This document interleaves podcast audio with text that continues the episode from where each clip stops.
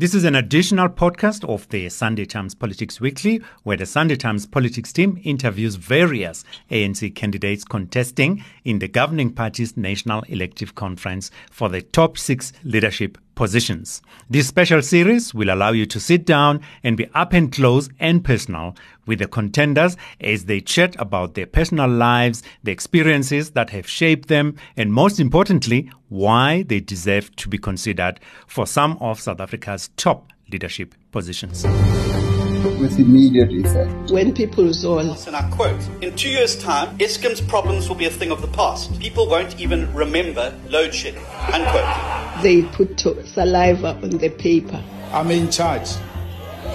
That's why these fools are running around here. I'm in charge. And then they share that zone. Point of order, Chairperson. Order, Chairperson. Point of order. The ruling party by point of order. Must step aside within 30 days. No, I'm not going to apologize. He has no brains whatsoever. So the ANC president was sabotaged again yesterday. Well, sabotage, that can be This determined. is not a shit. arms, can you please come in?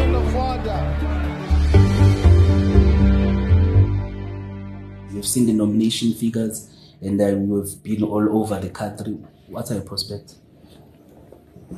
I think the prospects are good. This is based on the fact that uh, originally, for me to uh, to stand and make myself available, uh, I was approached, and as you would have heard, that there was a province that went out and asked me to stand and be available, which I did. That province has gone on to engage other provinces and regional leaders, and they've come back with an indication that there's a huge amount of uh, interest in my candidacy and a, a huge amount of support. What uh, seems to be quite strong is the desire for change. I think the situation we are as uh, the country and as the ANC is actually uh, motivating the members to believe there's a need for a change, and that I have accepted. What do you stand for? What, what can you do um, differently from what the current president is doing? I, I think we are talking here about the uh, ANC uh, uh, conference. Mm. So primarily we are talking about how do we fix the ANC as an instrument uh, for transformation.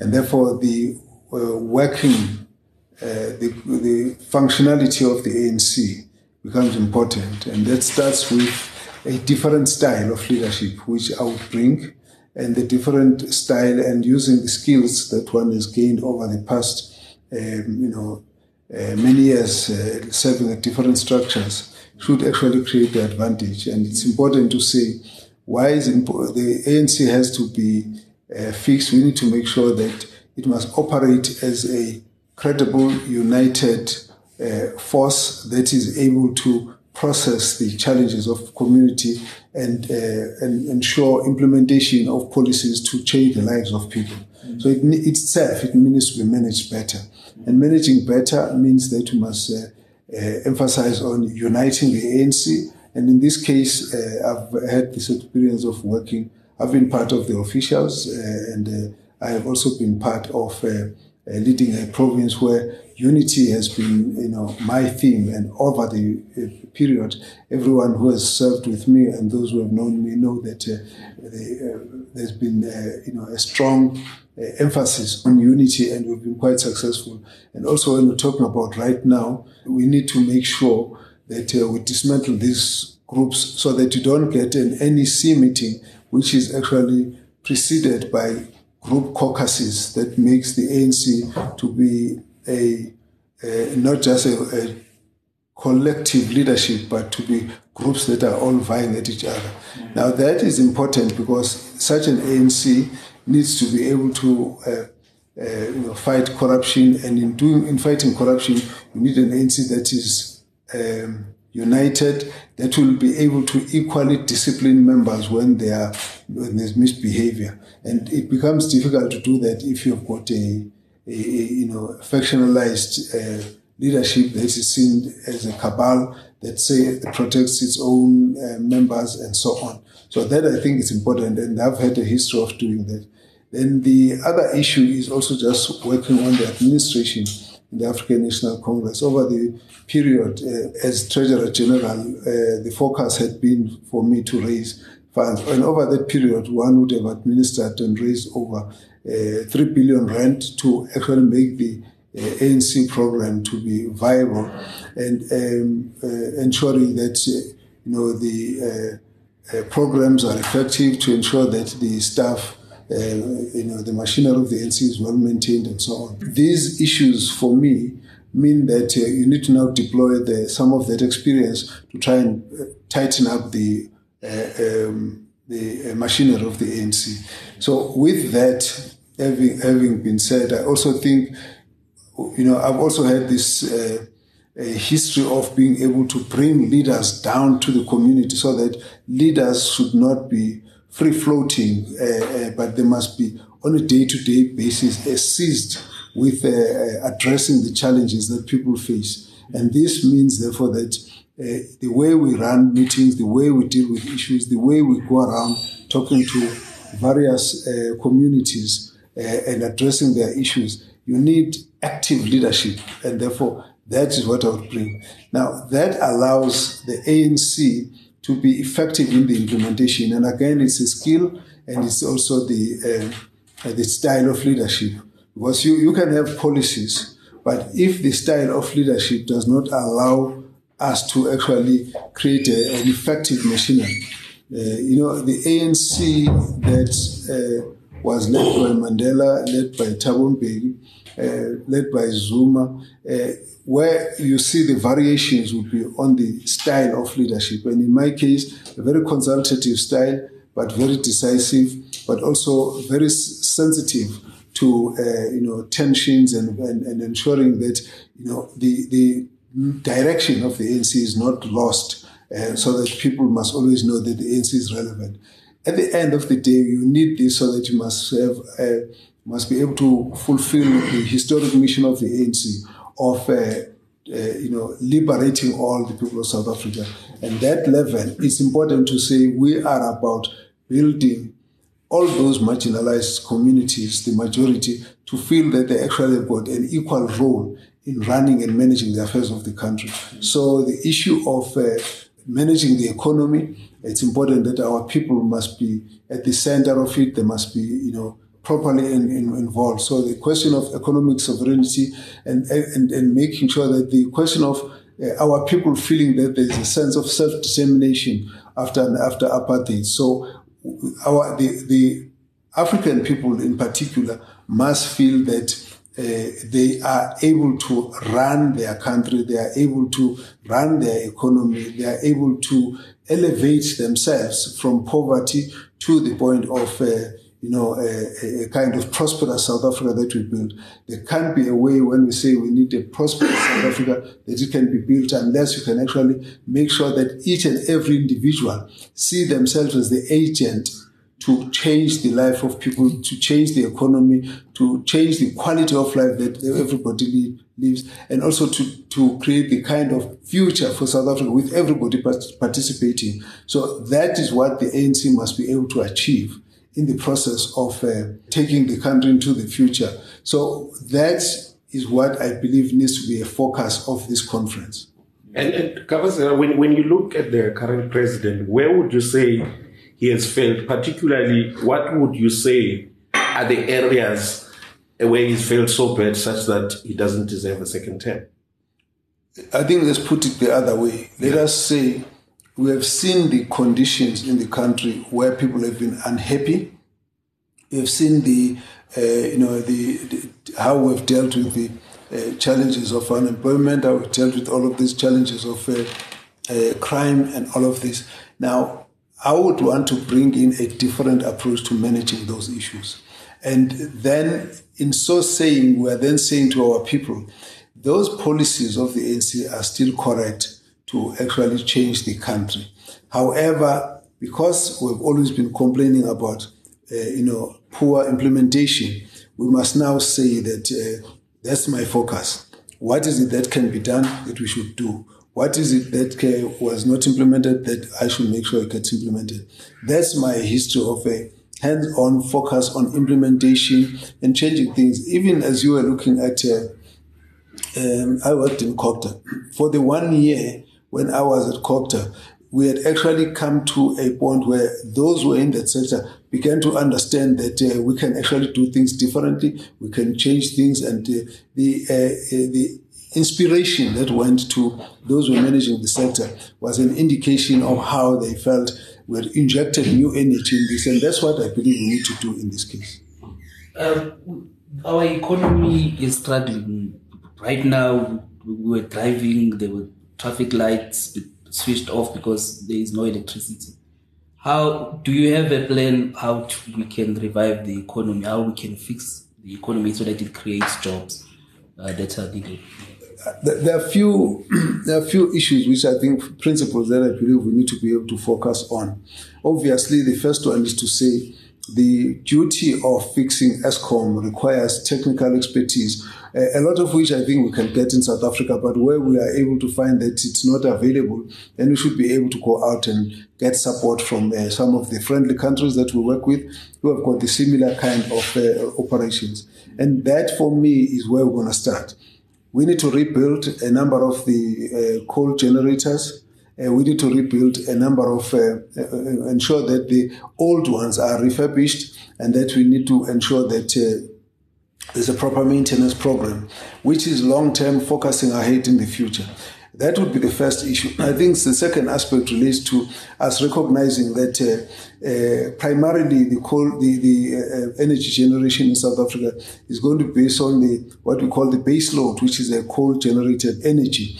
At that level, we need to accept that uh, the coal in South Africa is here for many, many years because we've got billions and billions of, uh, of, of, of, tons of coal. So there has to be an understanding that we will need that and we'll have that for many years to come rather than actually shutting down the mines and uh, exporting the coals or the coal or shutting down the generators and exporting the coal. We're gonna need quite a bit of that, uh, which will obviously have to take into account the available technology for reducing the emissions. Uh, and the level of emission of South Africa uh, is really uh, not as bad as what the rest of the world is actually doing. And so it cannot be right to export coal for others to go and pollute in their own space, but it's not good for us to actually generate our own energy.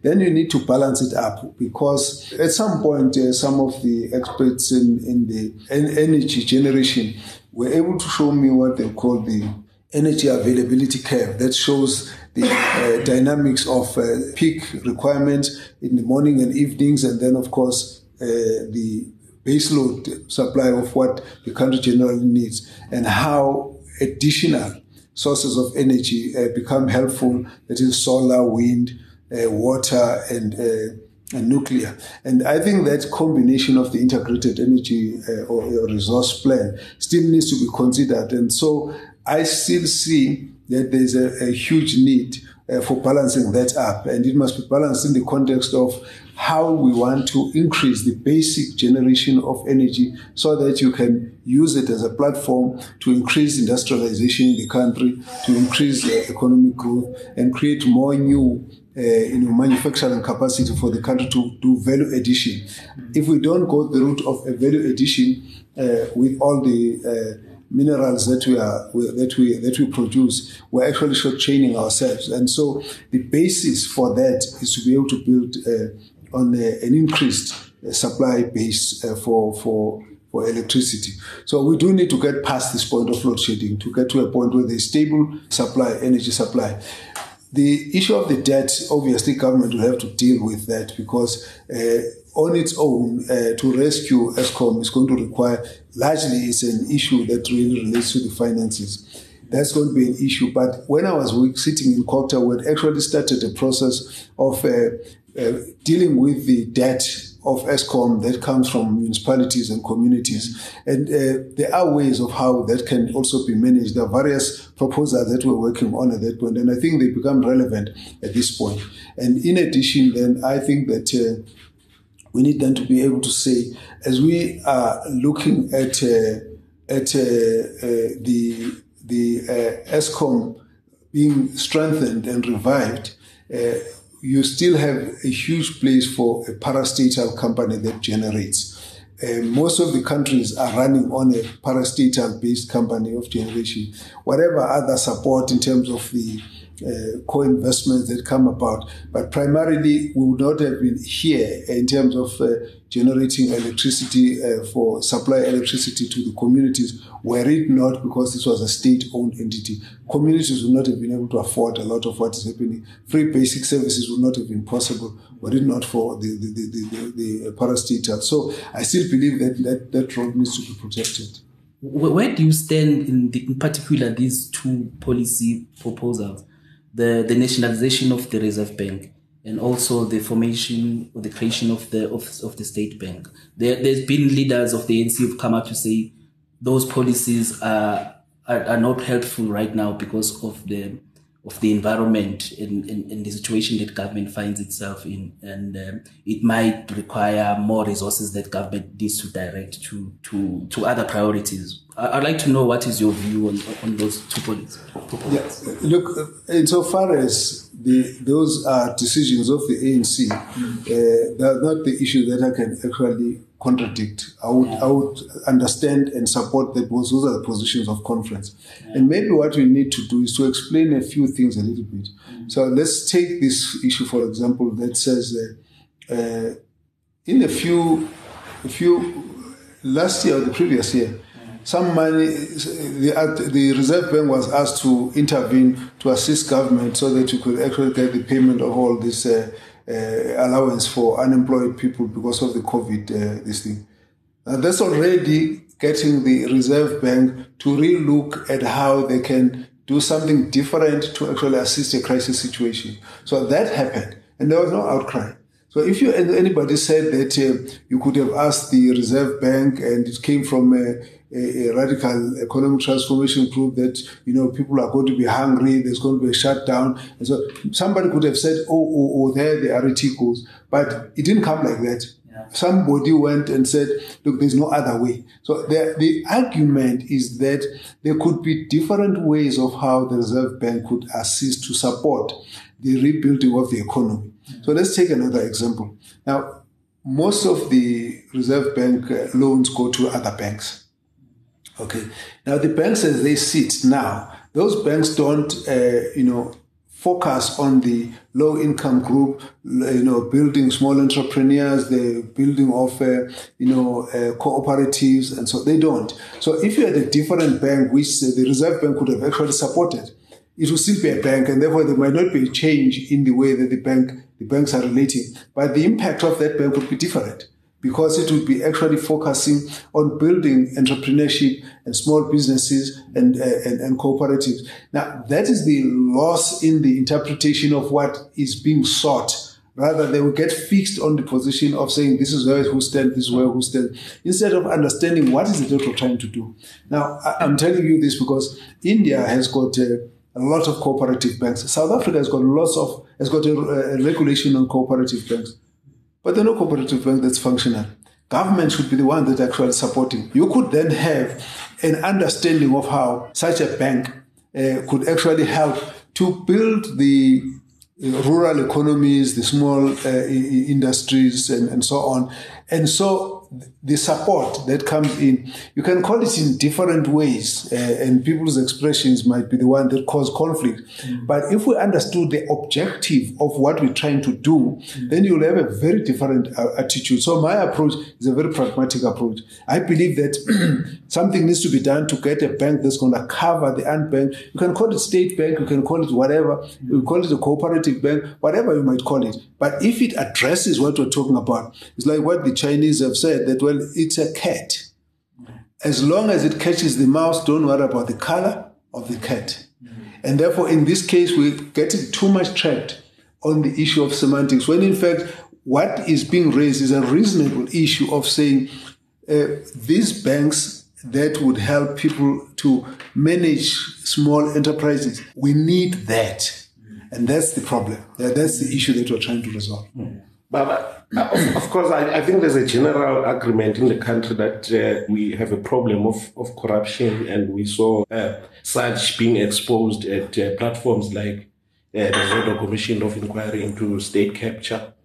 Uh, which came with a report, and the current president has been uh, saying that he's uh, uh, implementing the recommendations of that report. But there are some who say your candidacy is meant to to stop uh, such an implementation, such as people taking out accountability for their alleged uh, involvement in corruption. What do you have to say to that?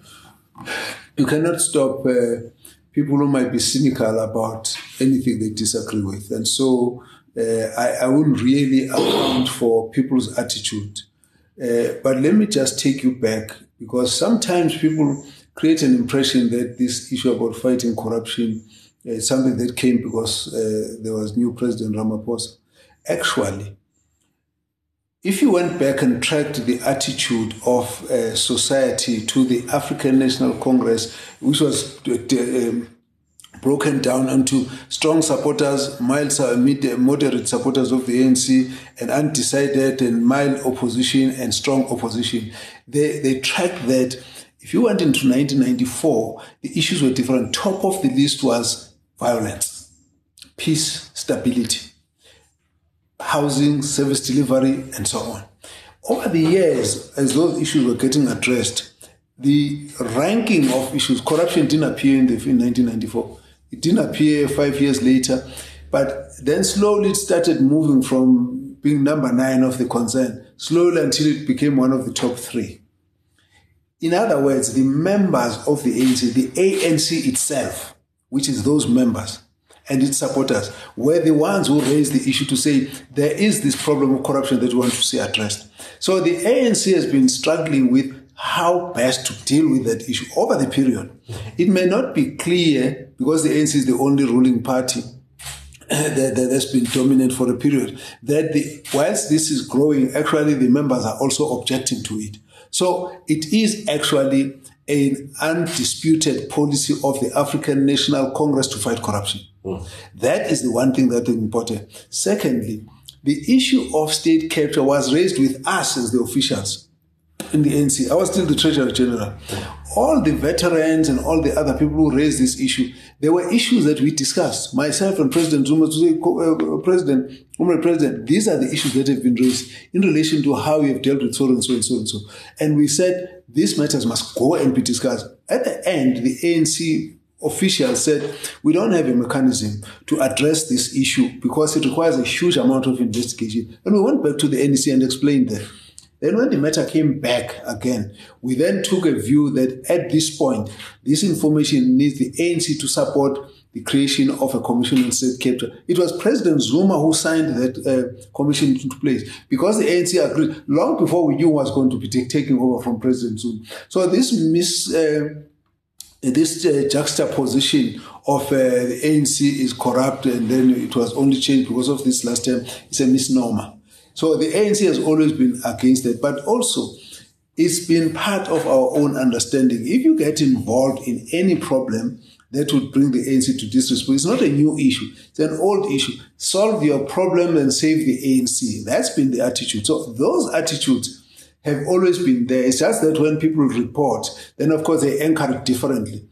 This uh, solution, this uh, state capture report has got a lot of uh, you know, lessons that we've got. It's got a lot of uh, uh, uh, actions that need to be followed. It's also got lots of weaknesses. We've gone through that discussion. At the end of the day, that thing must be implemented. It must be implemented on the basis of what the criminal justice system will find to be uh, provable cases that need to take people for, uh, for, for, for prosecution. That's how it must be dealt with. What we've been objecting to is a, a tendency to which we have witnessed where there is manipulation of uh, some of the agents to target certain people. That does not mean that our justice uh, system uh, is all manipulated. It's just that we are saying that people who would abuse their authority and do that, and we're condemning that, but we're saying we need a very strong uh, uh, justice system.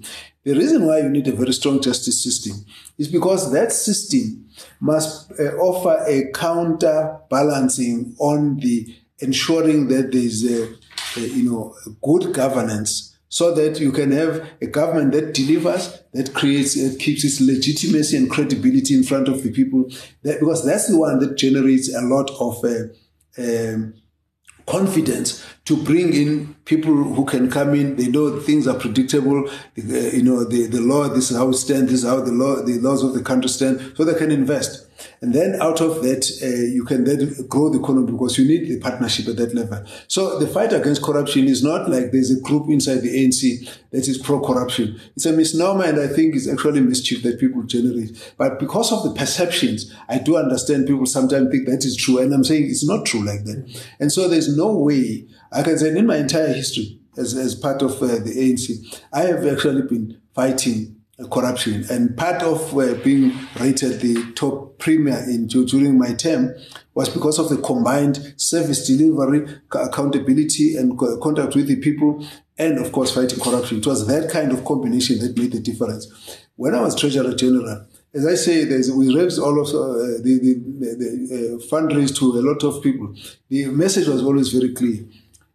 Donations are not transactional. They're not in lieu of any tenders. And if there's any corruption, we must fight. And you can go back and check your, your, your, Google, your, your, your record. You'll see that that's been what I've been saying all along. And uh, look, having said in the, in the,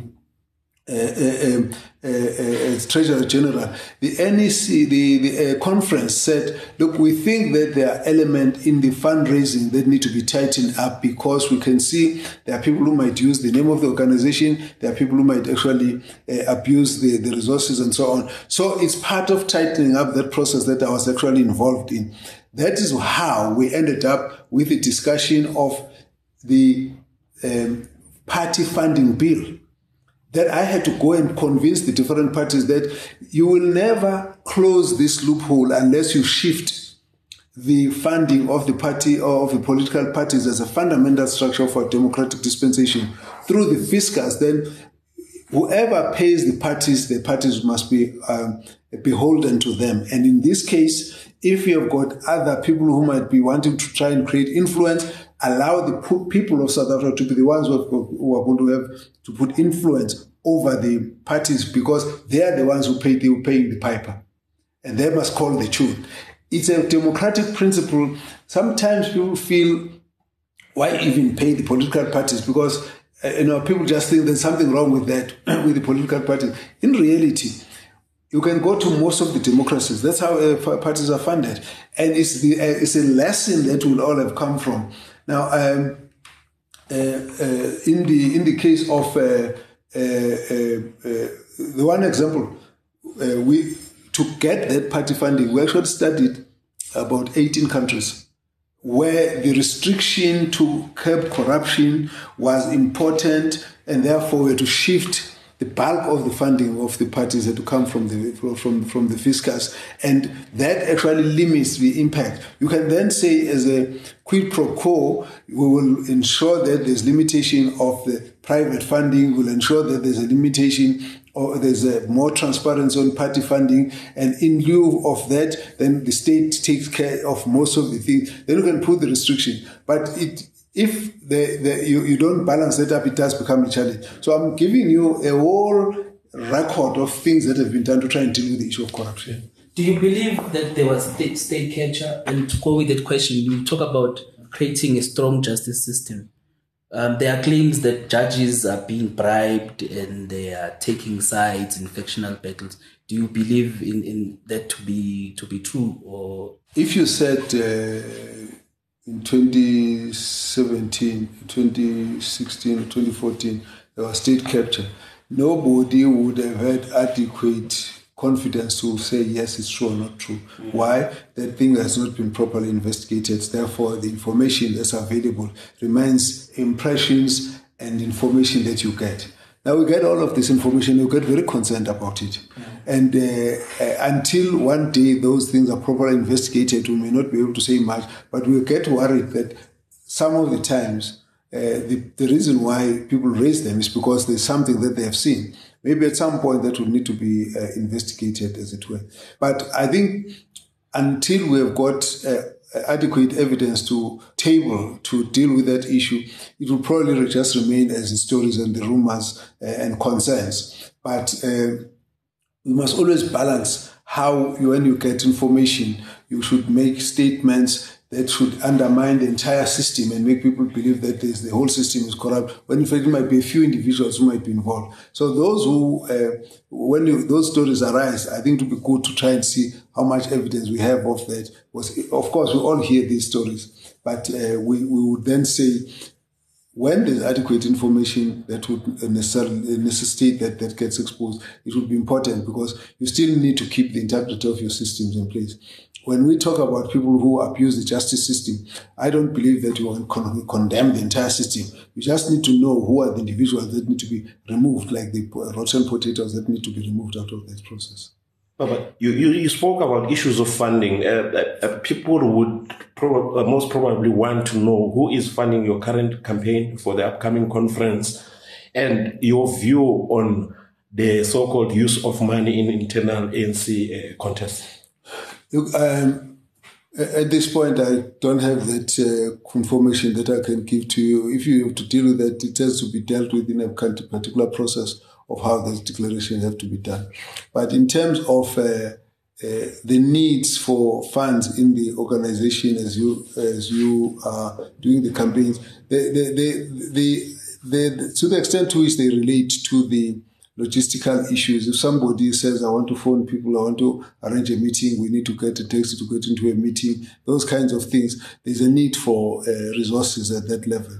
What we're condemning is people who come with bags of money and say, here is the money, go vote for so and so vote for so and so.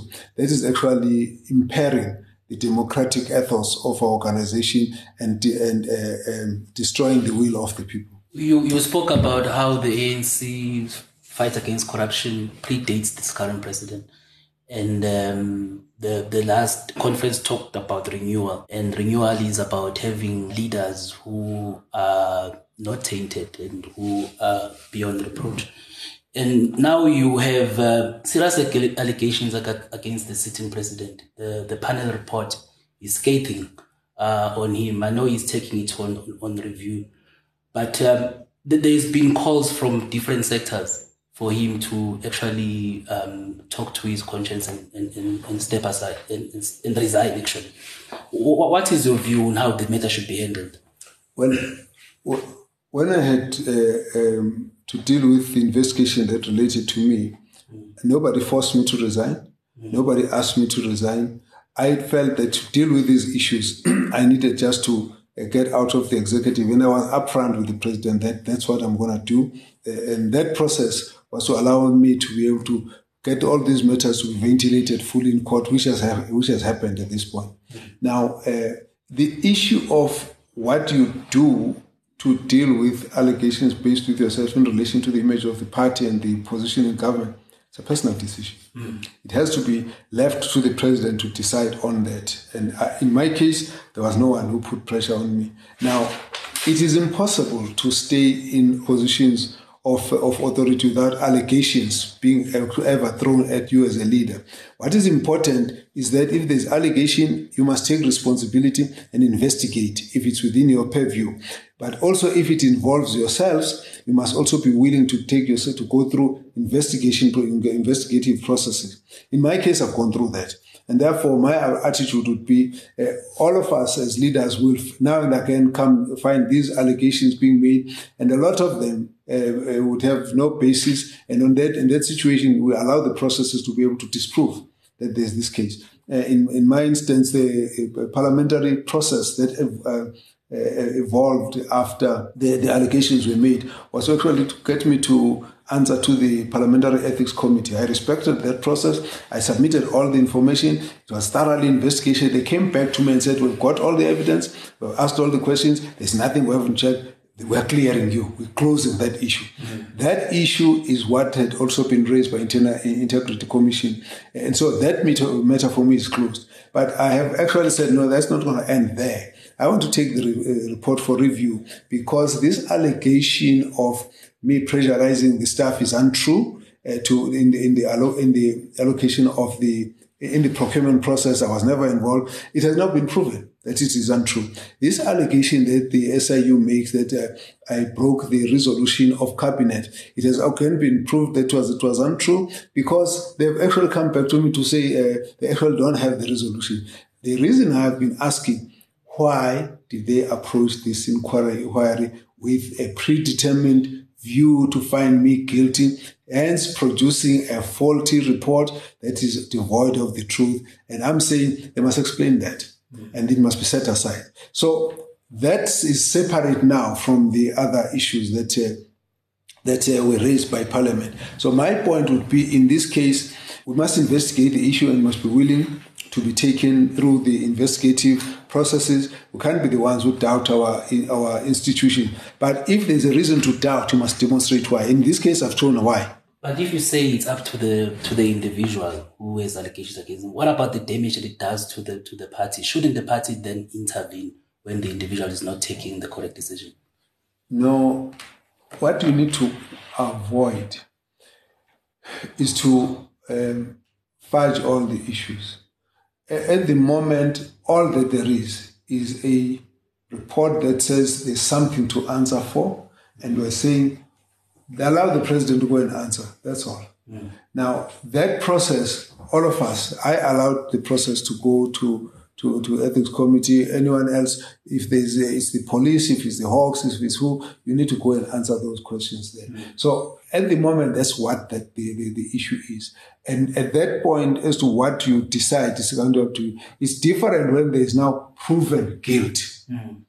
Khabazela, uh, you spoke about people who, who have a hangover about the digital vibes issue, but it's something that is out there. There's been a report by the SIU, there's been media reports suggesting that money moved from digital vibes to other business people and ended up in, in bank accounts of members of your family. It's something that is out there. People believe that your family benefited from digital vibes. What do you say to those people right now? Why should they trust you? Out of this whole process, there hasn't been a charge, there hasn't been any uh, wrongdoing on my side. Mm. And we are saying, I have learned lessons, which will also to always make sure that going forward, we avoid any uh, perceptions that there's direct benefit. In this case, my family was not directly involved in the question of the contract with the department or a subcontractor of Digital Vibes or part of Digital Vibes. But nevertheless, I'm saying I have understood the uproar and I've understood why people have been unhappy about, about that. And in future, we have to take this, the, the, the feelings that come from all of this, the lessons that come from that to ensure in future such a thing is avoided. So that for me is the lessons that I think we need to take as we go forward. And from the point of view of uh, the investigations, where actually this matter, I have been subjected to investigation for almost two years now uh, in relation to this matter. And that, that those processes need to be allowed to, to, to, to take their course.